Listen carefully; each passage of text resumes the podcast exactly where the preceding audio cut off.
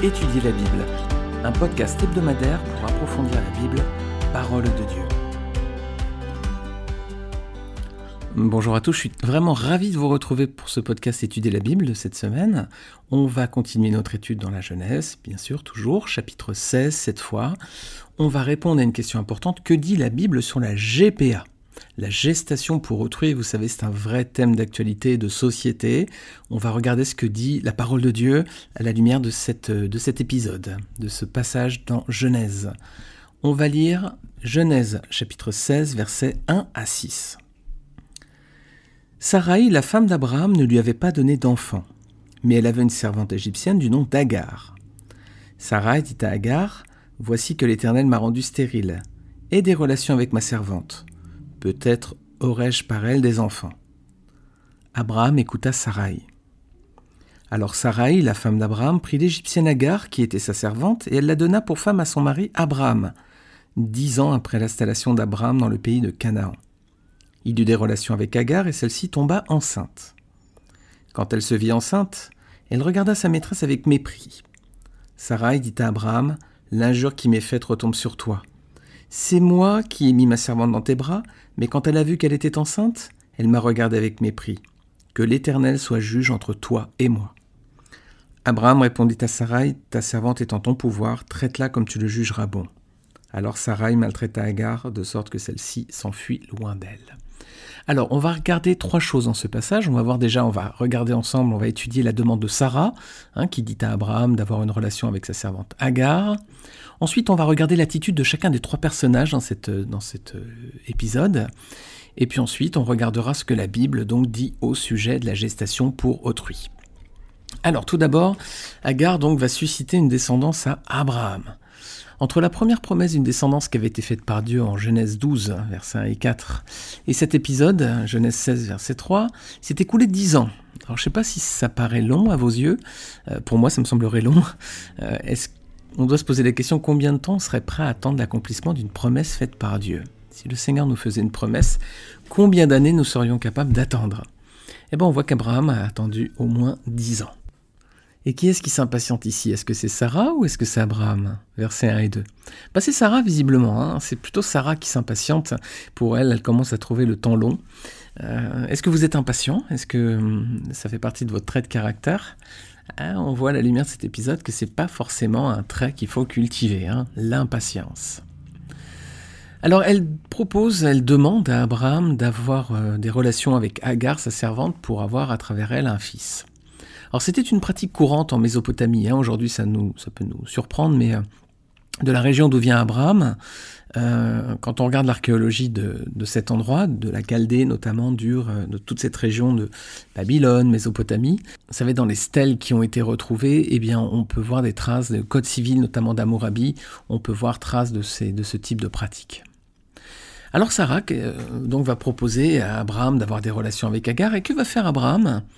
Eh bien il va écouter sa femme. Est-ce qu'il fait bien? Non. On le voit à la lumière de cet épisode. Dieu n'a pas besoin de nous pour accomplir ses promesses. Hein. Il avait fait des promesses, il les aurait accomplies. Ce que font Sarah et Abraham, c'est essayer d'intervenir et de, forcer un petit peu la main de Dieu quelque part ou d'arranger le cours des choses pour que la parole de Dieu et ses promesses s'accomplissent. Mais ce n'était pas nécessaire. Dieu est tout puissant. Il peut absolument accomplir toutes choses. Est-ce que vous voyez un autre passage dans la Genèse où un homme a écouté sa femme hein, On l'a vu au tout début, hein, dans les tout premiers épisodes de ce podcast, c'était Ève hein, avec Adam. Adam a écouté Ève, et puis donc il a mangé du fruit. Alors qu'est-ce qu'il faut en conclure? Abraham écoute Sarai et il aurait mieux fait de pas l'écouter. Adam écoutait Ève, il aurait mieux fait de pas le faire. Qu'est-ce qu'il faut en conclure? Qu'il ne faut jamais écouter sa femme? Non, c'est pas, c'est pas où je vais en venir.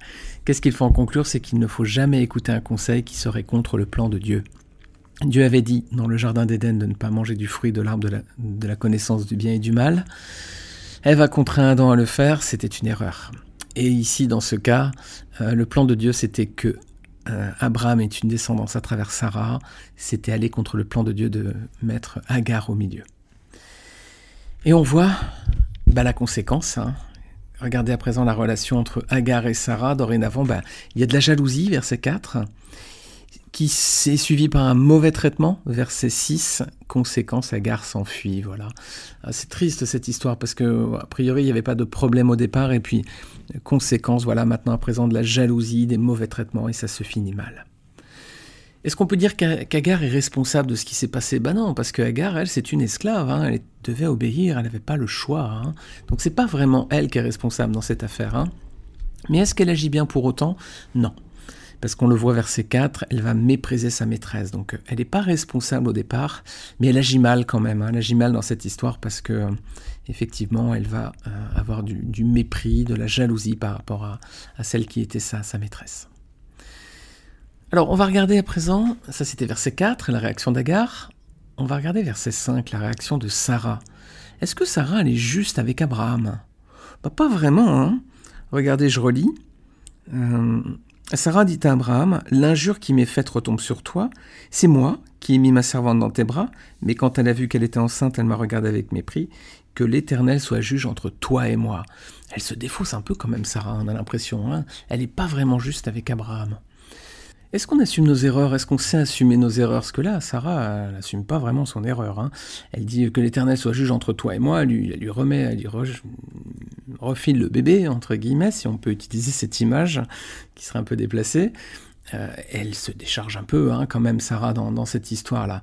Alors, nous aussi, on doit se poser la question, euh, est-ce que on sait assumer donc nos fautes? Est-ce qu'on remet euh, la responsabilité de nos erreurs sur notre conjoint? Ou est-ce qu'on sait assumer? Ah, Ici, Sarah, elle n'est pas, elle pas exemplaire, hein, loin de là. Hein. Et quelle est la réaction d'Abraham, verset 6 bah, il s'en lave un peu les mains quand même. Hein. Il s'en lave un peu les mains et dit c'est ta servante, tu la traites comme tu veux. En gros, c'est débrouille-toi, quoi. Est-ce que c'est la bonne attitude? Bah, Il aurait dû quand même jouer son rôle de chef de foyer, de chef de famille. Hein. Il y avait une erreur. Ok, euh, c'est Sarah quand même au départ qui provoque cela, mais euh, Abraham pouvait dire non, hein. il pouvait refuser d'avoir une relation avec Agar. Hein.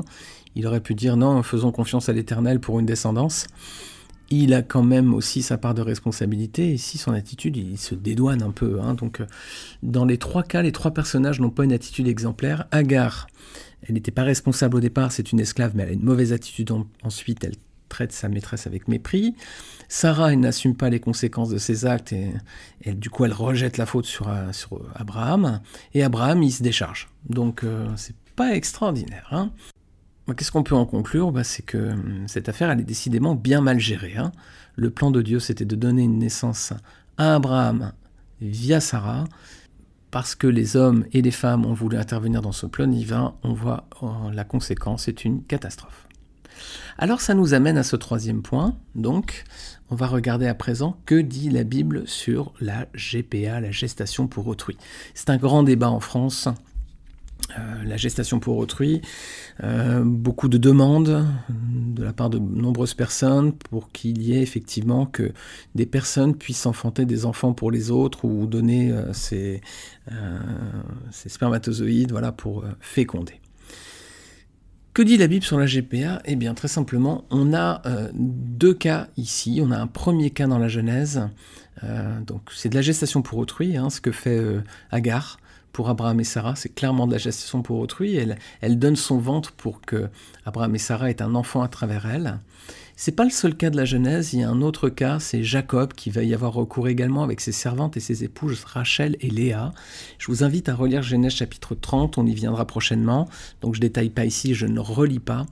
Mais dans les deux cas, ce qu'on peut voir, relisez Genèse chapitre 30, hein. faites euh, pause sur ce podcast si vous le souhaitez, relisez le chapitre de Genèse chapitre 30 et puis ensuite vous reprenez la lecture, ou l'écoute plutôt.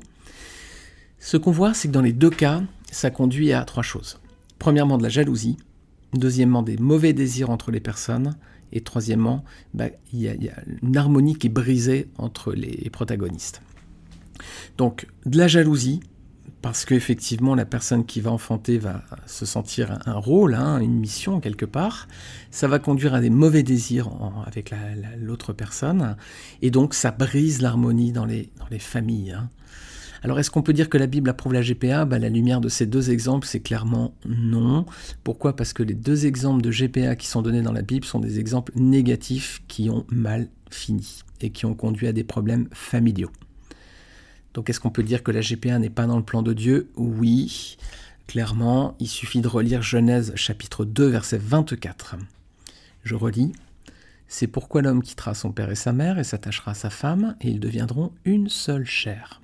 Voilà au départ comment Dieu établit la relation entre un homme et une femme. Donc un homme et une femme, donc relation entre sexes opposés.